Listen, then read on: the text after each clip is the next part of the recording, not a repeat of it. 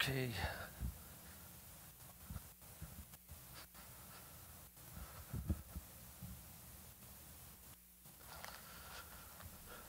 All right. The revelation of Jesus Christ, part 18.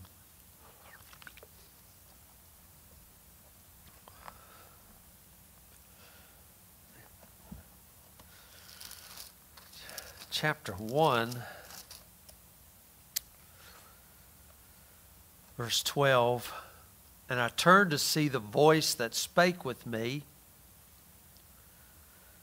being turned, I saw seven golden candlesticks, and in the midst of the seven candlesticks, one like unto the Son of Man, clothed with a garment down to his foot, and girt about the paps with a golden girdle.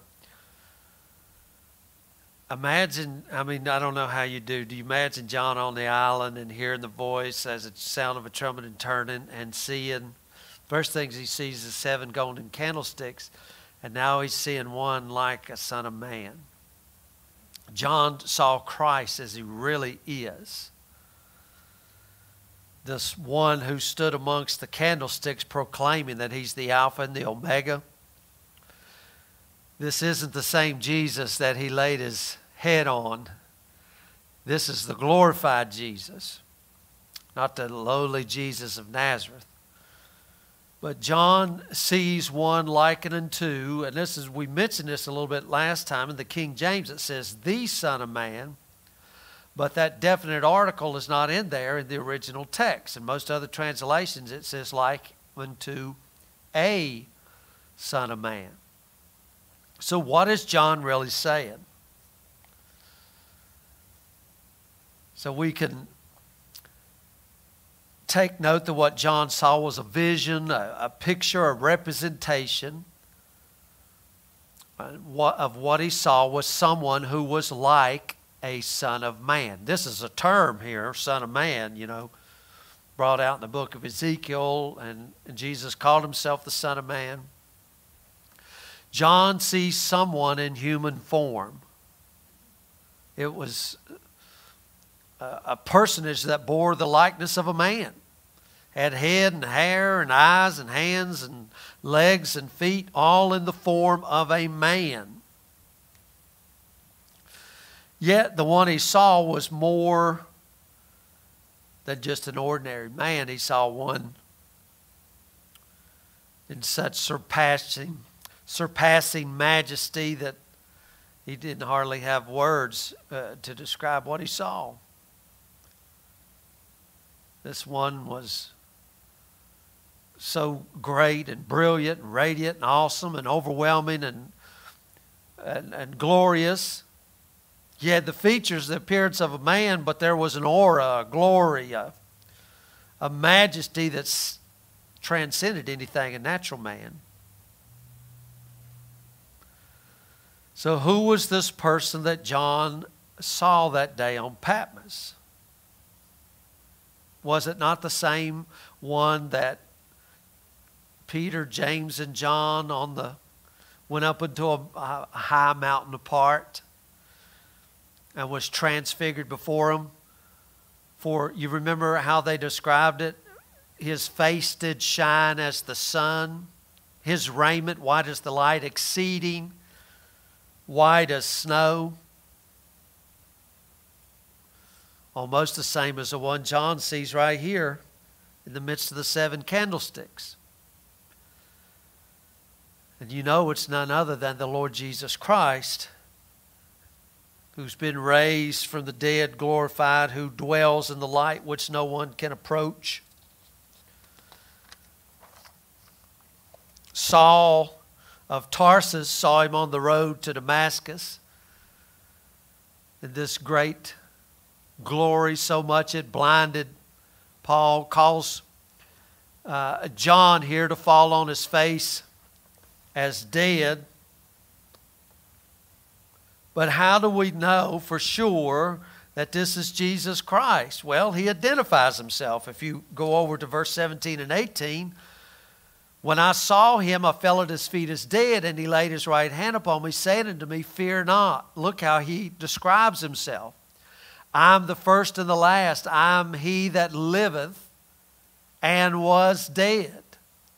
And uh, I am alive forevermore. Amen. And have the keys of hell and of death. I mean, of course, this is Jesus Christ. What is this book? It's the revelation of Jesus Christ. Now, a lot of times it's, it's hard for us to get our thinking around this, but it'll help our understanding if, to see that there's an individual here as well as a corporate sense of this one in the midst of the candlesticks. Now, we know that Christ is one, even Jesus, but we know also that Christ is many membered. I mean, the body of Christ, many members make up one body. So I want you to understand that there is one Son of Man, even Jesus, but there's also a many membered Son of Man, even the sons of God. Because all through the scriptures, well, I mean, you know, we've said this many times, it's only two men mentioned Adam and Christ. You're either in one or you're in the other. As in Adam all die, even so in Christ shall all be made alive. Only two men all through Scripture.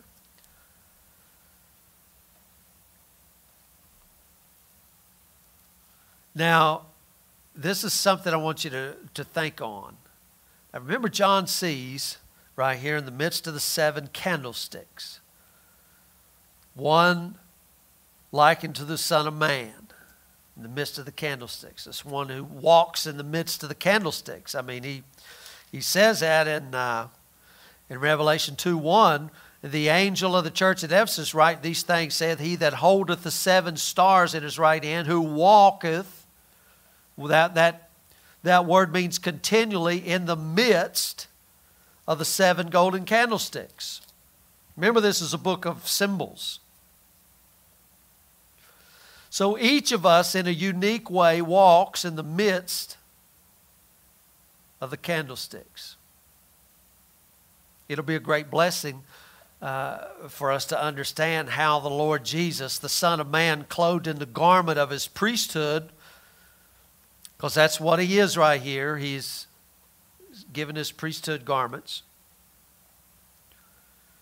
with eyes of discernment like flames of fire, with burning feet of judgment like in a brass that's heated in a furnace, two edged sword of his living word flashing out of his mouth, walks in the midst of each of us whom he has redeemed. Now, uh, I got a, I can't remember for sure.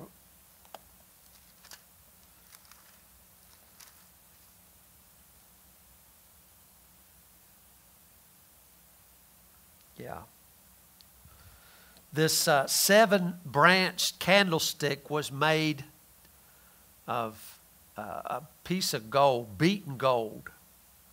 Now, we have studied the tabernacle a lot, and it's so important. I was talking to a guy today, and, and you know, most people, when they go over into the New Testament, they never, you know, it's, it's like the Lord gave us this, this this much of the book and then throwed it all out like, oh, we don't need it. But I mean, he's telling us, he's given us pictures here all through the scriptures. And then Ezekiel sees the new covenant temple. He describes it in an old covenant language, but I love how he ends the whole book of Ezekiel. Behold, the city of God. Uh, the name of that city is what? The Lord is there. So you know, there's three parts to this tabernacle or the temple. You had the, the outer court, you had the holy place, and the most holy place. Now, the candlestick was the light of the holy place. There was no other light in the holy place. No other light, either natural or artificial, in the holy place. The light of the outer court was the natural light, the sun. And the light of the most holy place was the Shekinah, uh, the glory of God. but in the holy place, the light originated from the indwelling oil. Now, I want to go to Ex, uh, Exodus 27, just a, two verses here, real quick, concerning the candlestick and the oil. Now, listen to this. Verse 20 and 21 out of chapter 27 And thou shalt command the children of Israel that they bring thee pure olive oil beaten for the light to cause the lamp to burn always. In the tabernacle of the congregation without the veil, which is before the testimony, it's without the veil, before the testimony, Aaron and his sons shall order it from evening to morning before the Lord. It should be a statute forever unto their generations on behalf of the children of Israel. In other words, Aaron and his sons. You remember, uh, they, uh, Levi had a lot of sons, but Aaron and his sons had this special work. Now, we know Aaron was the type of the priesthood because he was the or a type of Christ because he was the high priest. So the, the high priest and his sons had to order to keep this lamp burning always, to keep the wicks trimmed, to keep the oil going. And Israel was commanded to bring pure olive oil always to keep the lamp burning. Now, see, when we grew up, we didn't know that we had the Holy Spirit always. And we would talk about the candlestick being the church. And in the, in the Old Testament, the light was always burning, but in the New Testament, somehow, I guess the light goes out. We know it don't. The whole, in, in the holy place, where this candlestick is, and the table is showbread, and the golden altar of incense, the light originated from what? The indwelling oil. We know that indwelling oil is, Christ, is the Holy Spirit.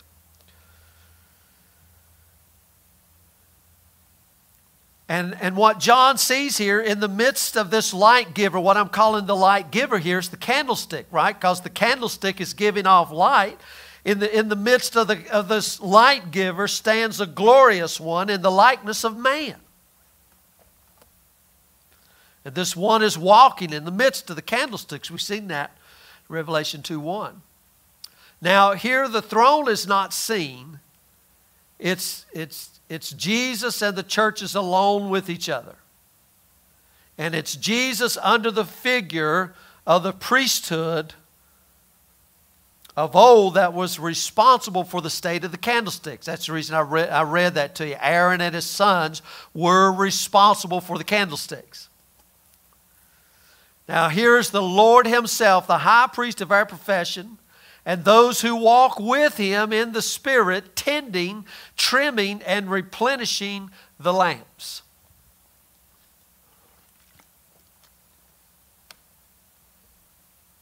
Aaron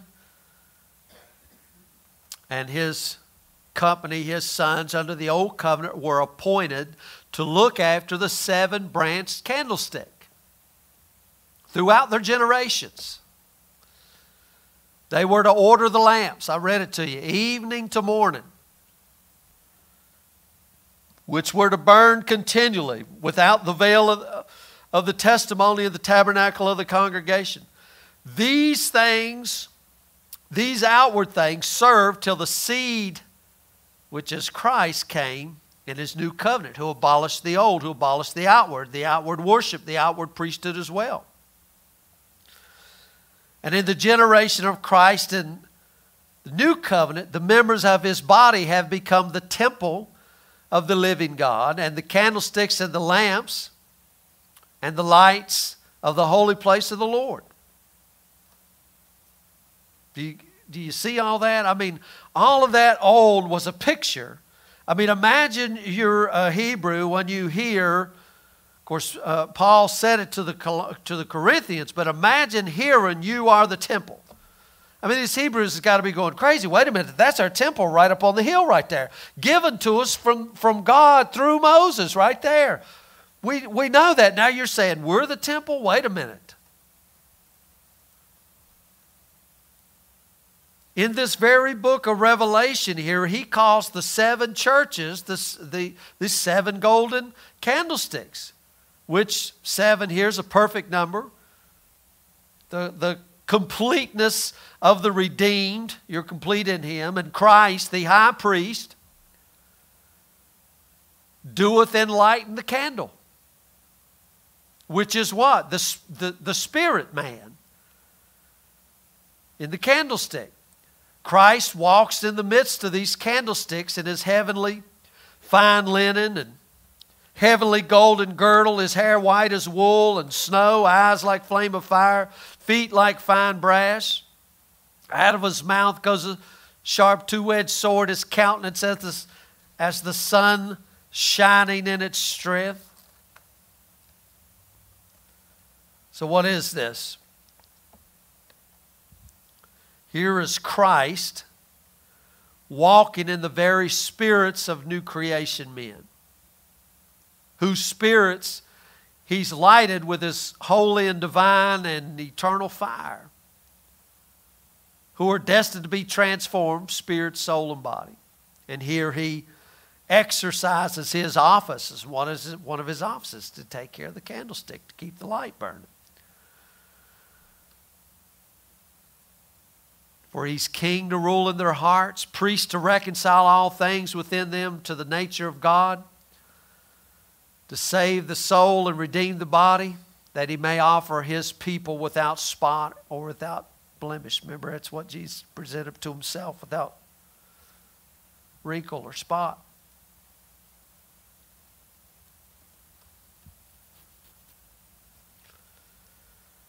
It wasn't the candlesticks that called unto John, it was the one in the midst, likened unto a son of man. Let me back up here a little bit. When, when I say here is Christ walking in the very spirits of man, you, you know, we say this almost every time out of Galatians. Paul said, when it pleased God, let me, let me go back over there, to reveal his son in me. I just, I just want to see that.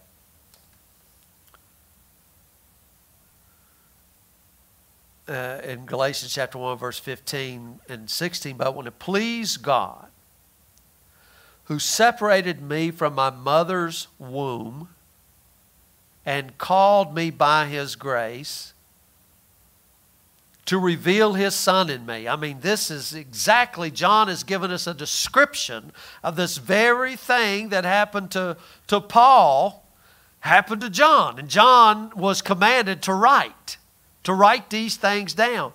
Paul said he was separated from his mother, mother's womb. Who was his mother? His mother was Old Covenant Israel. Uh, from the time Abraham was called out of the land of the Chaldeans and they, they become a nation, in the, in, they carried the seed of Christ. They bore in them. So, I mean, it was looked at as one person, this woman, which, you know, we'll see later on down in this book. This woman, she bare a son, she bare a full grown son. So, Paul was separated from that to what? To when God called him by his grace to reveal his son in me. Do you remember the song of Solomon? The, the, the woman, the Shulamite woman is looking. Where's her beloved? Where's the beloved? She's looking all over for him. She can't find him. She's asking everywhere, where's he at? And then she remembers, ah, he went down into his garden. The scripture says our, uh, that, uh, that our souls would be like a well watered garden. Where does He dwell? In His garden. Where's His garden? In you. All this picture language. That's what this book is about here. So it wasn't the candlesticks that called into John, it was one in the midst, likened to the Son of Man. Now, I don't know how you look at this little term in the midst, but how intimate, how strengthening, how enlightening. You remember the voice of God called to Moses. You remember where uh, Moses is on the backside of the desert and he's keeping sheep and he, he comes up to the bush that's burning and yet is not consumed. And God calls to Moses out of the midst of the burning bush. And later he called to Moses out of the midst of the cloud. Do you remember uh, the, uh, the fourth man walked free in the fiery furnace with the three Hebrew children? It says he walked in the midst of the fiery furnace. God dwelt in the midst of the camp of Israel. God dwells in the midst of, of Zion. He dwelleth, he that dwelleth in the midst of thee is mighty. It's the place which Jesus took as master of his disciples. It's the place he took after he rose from the dead. He's the lamb in the midst of the throne and of the elders and of the four living creatures. The tree of life is in the midst of the paradise of God. You remember Matthew, everybody quotes this verse that they forget this one little part. Matthew 18 and 20, where two or three are gathered together in my name. There I am, what's it say? In the midst of them.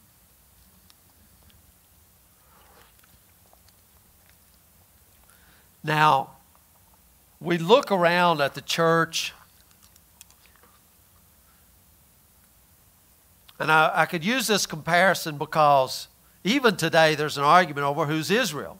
Now, some people call it a replacement theology. This is not replacement theology. Israel is Jesus Christ, He is Israel. It's not a people, it's a person. Now, you remember the argument Paul made because he said, They that are of Abraham are, are, not all Abraham's uh, seed. Uh, he talks about the seed being Christ, but he says, They that are of faith. So I, I make that to say that even now there, there, you, ha- you have these two going on. I mean, uh, we could do a whole series on who is the church? What is the church? Uh, uh, who's the real church? Who's not? Because there is a, a false system out there called Babylon. And, and the Spirit of the Lord has drawn a clear distinction between the Lord's people and the system that so many people are involved in. And it's clearly revealed in this book. As we come along, you will see a, a separation made. Uh, not only takes place in us, now, here we have seven churches, yet they're carnal churches. They're, they're in a mess, but the Lord walked in the midst of them. Then there was a great city called Mystery Babylon the Great, out of which he called his people. Remember, come out of her. Don't be partakers with her, which he burned and destroyed with fiery judgments. And in chapters 2 and 3, we see the conditions these seven churches good, bad, positive, negative, commendable, reproachable. But the Lord is in the midst of every one of these conditions. He walks in the midst of the churches, in the midst of their love, in the midst of their strength, in the midst of their patience and faithfulness, and also in the midst of their weakness and faults and failures and rebellion. The Lord is there in the midst of every condition. If He didn't, uh, get into the midst of our condition, we'd be of all men most miserable. We'd be hopeless. You know that we kind of grew up thinking, uh, you know, the Lord can't look on sin and he can't, you know, he's got to, all this. Man, if he doesn't get involved, we're a mess. That's it. We're, we're done. We're, we're hopeless. And these seven churches here, uh, we'll get into this more as we, we get on down the line, and a lot of people call them seven church ages. It's not. We have an identity in these same situations today. None of those seven churches are out of existence. What I mean is, I know there's not a church in Ephesus today or Laodicea, but I'm talking the conditions. They represent the, the sevenfold condition of the church throughout the age. The seven, that's why it's mentioned. You know, everybody, everybody, I mean, anybody that's been in the church for longer than a month has heard the Laodicean church. because it's, uh, it's the one that's always preached. Nobody, or maybe uh, one, but nobody ever says any of these other churches. What about Church Smyrna? Nobody even knows about that one. The Church Philadelphia, they have no idea what happened there because everybody says, see, it's almost over, Laodicea. But we have those conditions all of them go on in the church today. Every generation has had these same conditions mentioned and manifested in them. The identified marks of each church is still in the earth today. Now, the, the negative conditions represent conditions of carnality and error and, and unbelief, and, and they're things that must be overcome. Each one of those things listed we'll get to, they got to be overcome. And the, and the positive conditions are blessings and privileges and attainments that must be apprehended. When I say apprehended, uh, it's, you know, I hope on our lesson, the challenge of prayer, we see that there's a land, go in and take the land. Go in and take it. Apprehend it. Go in and get it. That's, that's what I'm talking about here. And Christ is walking up and down in the midst of the candlesticks. Now, the candlesticks are the light of the Lord in the churches.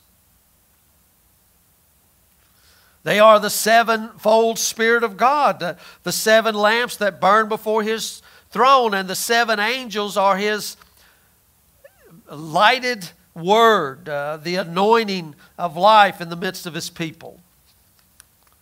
Because as we go through, man, there's a lot of symbols. And He is, He's walking and He has the keys of death and of hell.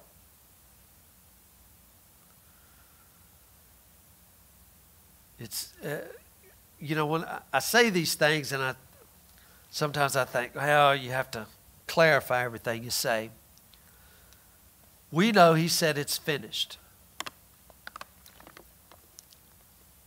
Jesus said, You shall know the truth, and the truth will make you free. Shall know the truth.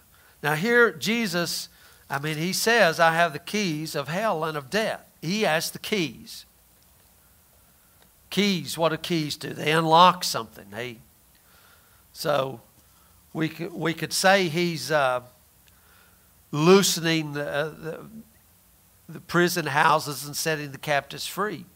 But then at the same time, we say it's done because he said it's finished. So Satan has been bound. I mean, we, we've, we've shown that. So how is it? So so are the people free or is there another work to be done? Because people, you know, they can't get. Are we really seated with Christ? Paul said we're seated with Christ, but yet. So how how do these things take place? Well, you shall know the truth. Who is the truth? Jesus Christ. How do you know the truth? The revelation of Jesus Christ. In that revelation, you're made free. You, you see Him for who He is, what He's done, it's finished. So you're not free until you know Him who is the truth. Even though it's done and Satan is bound and the prison doors are, are loosed, I, I, I think of that, that picture with Samson. And he's. Uh, he's sleeping. I, I, think it was on, maybe it was with Delilah sleeping, and they uh, they call the enemy, the Philistines are there, and he jumps up and he runs up and grabs the gates, bars and all, and runs up to the top of the hill and smashes them down into the ground.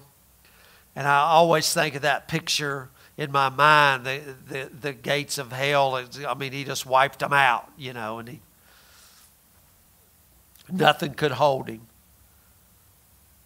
but you're not free until you know him. Now, let me. I'm, on a, I'm on a founder for words here. I know I am. Let's uh, I'll try to give you this in a picture of the tabernacle. Now, we got the outer court. Now, in the outer court, we know that we have the brass altar and the laver. And in the holy place. We've got the candlestick, the tables of showbread, the golden altar of incense, Then there's a veil. And then behind that veil is the Ark of the Covenant. Inside of that Ark of the Covenant, Aaron's rod that budded, the golden pot of manna, the, the testimony, the, the, the commandments, the ark beaten to one piece of gold, the cherubims over the top of it, the Shekinah glory where God says, I'll meet with you. Now, the Hebrew writer says, and Paul says, let us come boldly to the throne of grace. That's, that's going from the brass altar all the way into the throne of grace. And Paul says we're seated already right there. We're seated there because our head, Christ, is already there. But this is the one thing I want to I want to make mention of. And this is why it's so important that when, when Paul says in Ephesians, I, I got to read you this verse. I know you know it so well. Ephesians 4:11 he gave some apostles, prophets, evangelists, pastors, teachers for the perfecting of the saints. Now listen, Paul is the same guy who says you're already perfect. He says you're complete in him, but yet he says for the perfecting. Is he contradicting himself? And he goes on to say for the work of the ministry, for the edifying of the body of Christ till we all come in the unity of the faith, of the knowledge, this is its intimate knowledge, of the Son of God, into a perfect man, into the measure of the stature of the fullness of Christ. I always like to think, and I know you guys uh, know this uh, too well, I always like to think of an acorn. Inside of that acorn is an oak tree. It's a full, giant, 200 year oak tree is in that acre. But it's got to be planted, and it's got to be taken care of, and it's got to grow and, and be strong for the perfecting of the saints. Let me,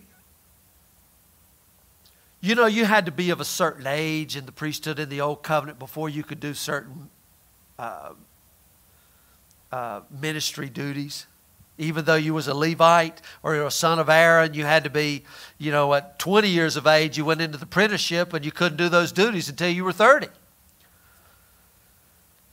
So, what you'll see here is in, when you're in the outer court, you can't go on into the holy place until you fully apprehend everything in the outer court. That's why so many people will say are stuck because they still think they're an old sinner because they haven't apprehended the brass altar. And that brass altar, I mean, Paul got it. I'm crucified with Christ. That old person I was is gone. And see, you can't move from there even to the laver. What did the laver do? The laver says you're clean. Jesus says, You're clean through the word I've spoken. Now, you know in the, in the old covenant, there was no way that you could go into that holy place unless you were born of the right lineage and that you had on the right garments. Well, see, that's the work of the, of the brass altar and the laver.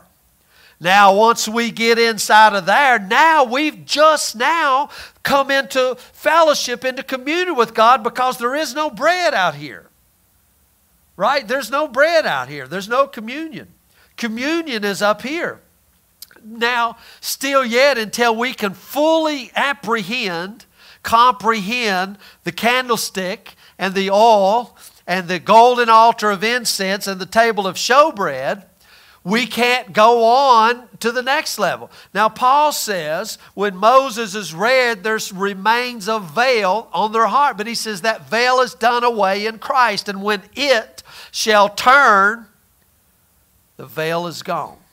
So, see, it's already done, but yet Paul says the veil remains on their heart. So, which is it? Is the no? Paul says they're they got to turn. When they're turned, they'll see it's done. So you can't. You know, when the scripture says they all shall know the Lord, this is the part that I'm talking about because before None of them could know the Lord because they could never, never get to where he was. He was in the most holy place. So you, the brass altar was it. Most churches today are still at the brass altar. And they haven't apprehended the brass altar. They still got a mean, judgmental God punishing sin. They can't see the burnt offering remains there always, burning day and night. And even if some manage to apprehend and comprehend to make it into the holy place, they think it's a dark place. And it's not a dark place. See, you haven't come into the light yet until you come into the holy place because that's where the light is, where the real light is, the light of the candlestick. So that's what I'm talking about here. It's done, but it must be apprehended. The inheritance is ours, but it must be taken. And that's why he says he gave these things here.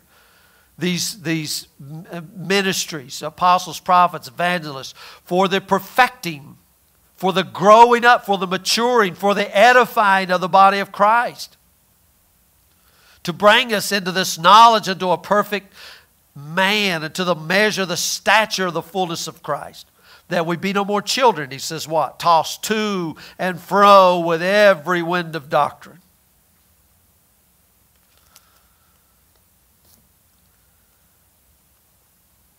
Now, that brings us to this phrase here, Son of Man. I want you to get this. I want you to get it. What does Jesus mean when he calls himself Son of Man? Now, this is a, a, term that we're going to be looking at for the next couple of weeks because this is so important. And I'm telling you, Genesis, people, uh, you know, when, I, when people read Genesis and preach on Genesis, they just give you a few little stories, you know, out there, Noah and, and all of this other stuff. And that first chapter, golly, that first chapter, second chapter is full. I mean, that is the foundation here of of the book when, when Jesus uh, calls himself the Son of Man, he means that he was born from that realm of the true, I'm going to use this term manhood, humanity. Formed in that state of being in which the first man dwelt before he sinned. Now remember, he walked with God in the garden. Now, Jesus stepped right out of that prophetic, spiritual, creative dimension where God said, Let us make man in our image and after our likeness. Jesus was the second man to be fashioned in that realm of true manhood. When God said, Let us make man in his image and after our likeness, the first thing he did was make man and breathed in his nostrils the breath of life. That man became a living soul. But this man, Adam, was created in his image and after his likeness. In that realm, there was no sin yet. Yet, uh, at that time, he was a physical manifestation. And now here's the second man to be fashioned in that same way. That's why he had to be born of a virgin, which is the image and likeness of God in this physical manifestation. He, he's the second, now get a hold of this, he's the second representation of God. He's the last Adam because the image of God, as seen in the first Adam, disappears in Christ. His, his image and, re, and, and representation, you know, we could say representation. His image and representation of God actually destroys the image represented by the first Adam. The first Adam becomes obsolete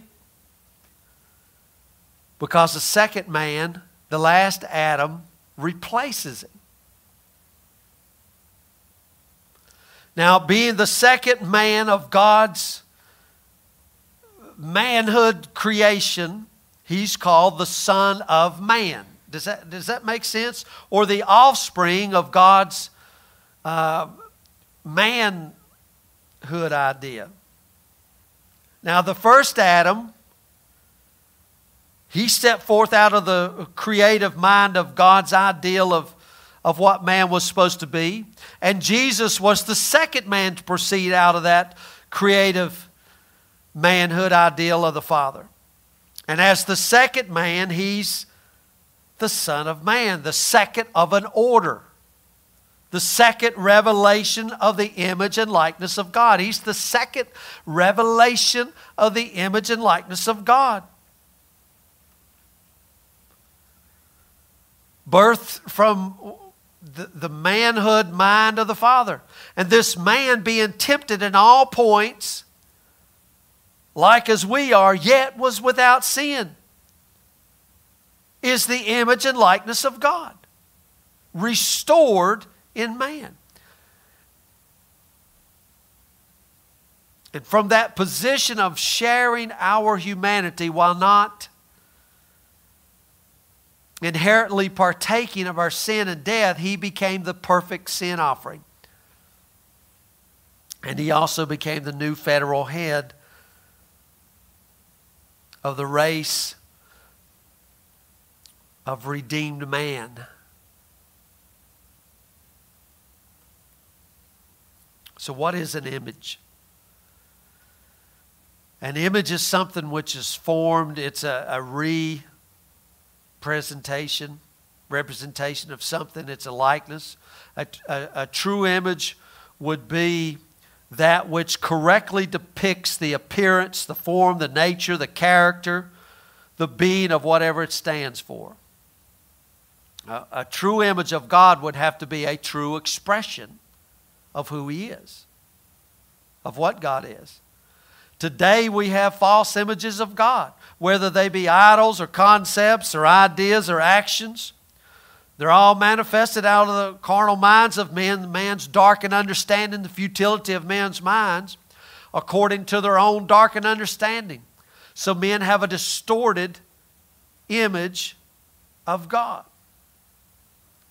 Now, now man is supposed to be the image of God. And what an awful, you remember uh, all of these things you'll, you'll see. You, you go back, I think, who was it, Jeremiah or Isaiah? Which one was the potter?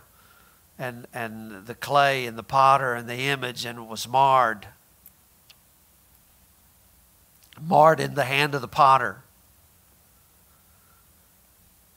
And, and Adam was supposed to be the image of God. And he destroyed that with his, with his sins. And, and so men today have a distorted image of God, and, and this image is not, can't even begin to be corrected again until you spend time at this brass altar.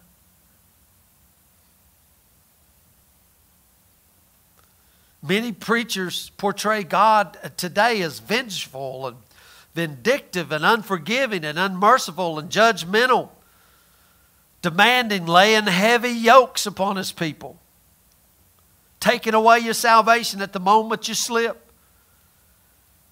and many other monstrous images. But thank God Jesus brought a true and correct image of God. I mean, that's, that's why we, I wanted to go to Hebrews for this for this one verse right here. Who be in the brightness of his glory, the express image of his person. Hebrews 1 3. He brought a true and correct image of God by faithfully walking out the true and divine manhood, what man was supposed to be. Uh, you know, I've said a thousand times, Jesus was the prototype. Actually, Adam was supposed to be the one, and he messed it up. But when I say the prototype, it's the same walk you and I are supposed to have. And, and you know, we, we, we go around this mountain, we stay in this babyhood stuff all day. I mean, that's why there's pastors and apostles and prophets and teachers and, and all of these things to, for the perfecting, for the growing up, to say, come on.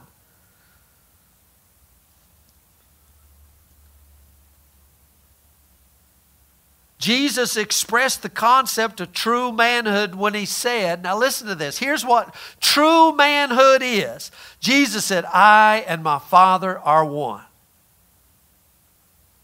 Now I'm telling you what, the Jews took up stones to stone him because they thought he was calling himself God. They, they weren't able to discern the image and the divine state of true manhood. People today still can't get it. I was talking to a guy the other day and I said, This is, this is the problem. And the same problem they had then. They could not believe the Word became flesh. They could not comprehend the creator of the universe would become flesh and dwell among us. They, no way. He's too big. But that was the whole purpose was for God and man to be joined together. So when he said, I and my Father are one, they wanted to kill him.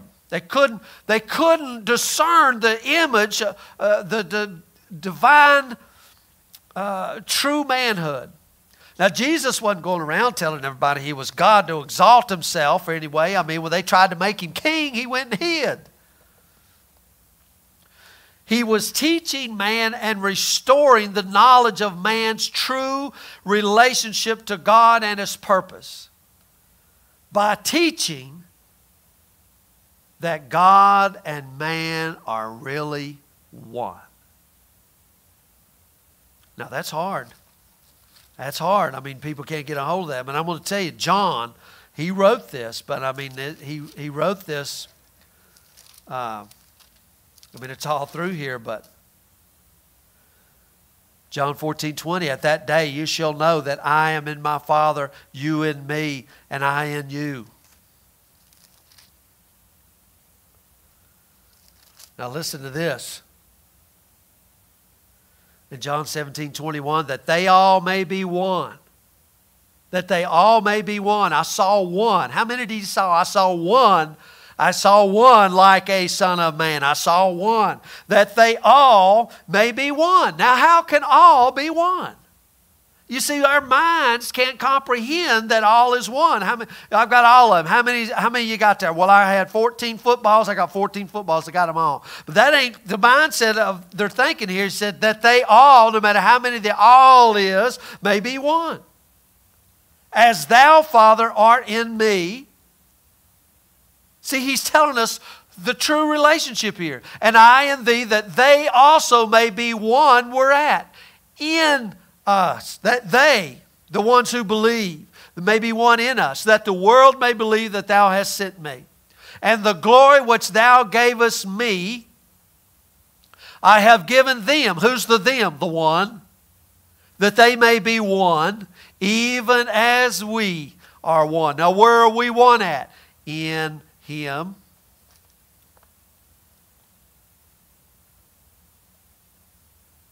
God and man are really one. I didn't say that I'm God. Jesus wasn't going around saying he was God.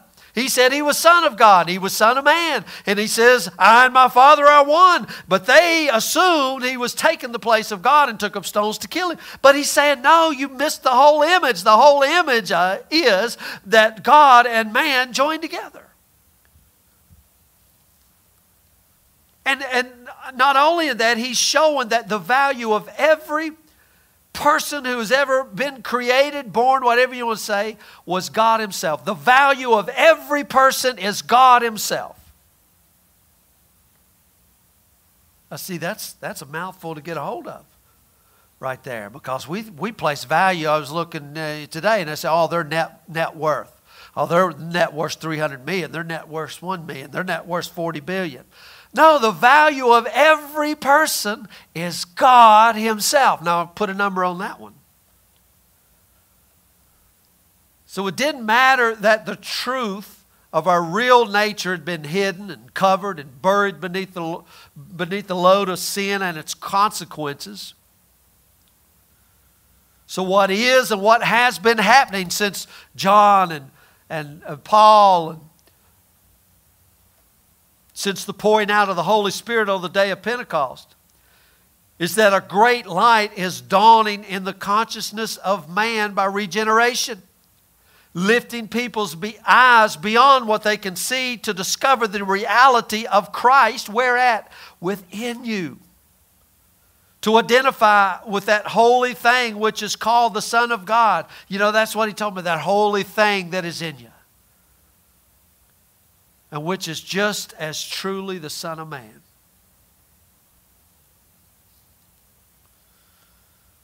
It was in man which is the highest of God's creation. You remember in Psalms, you made him a little lower than Elohim. Not the angels, as King James says, made him a little lower. What is man that thou art mindful of him?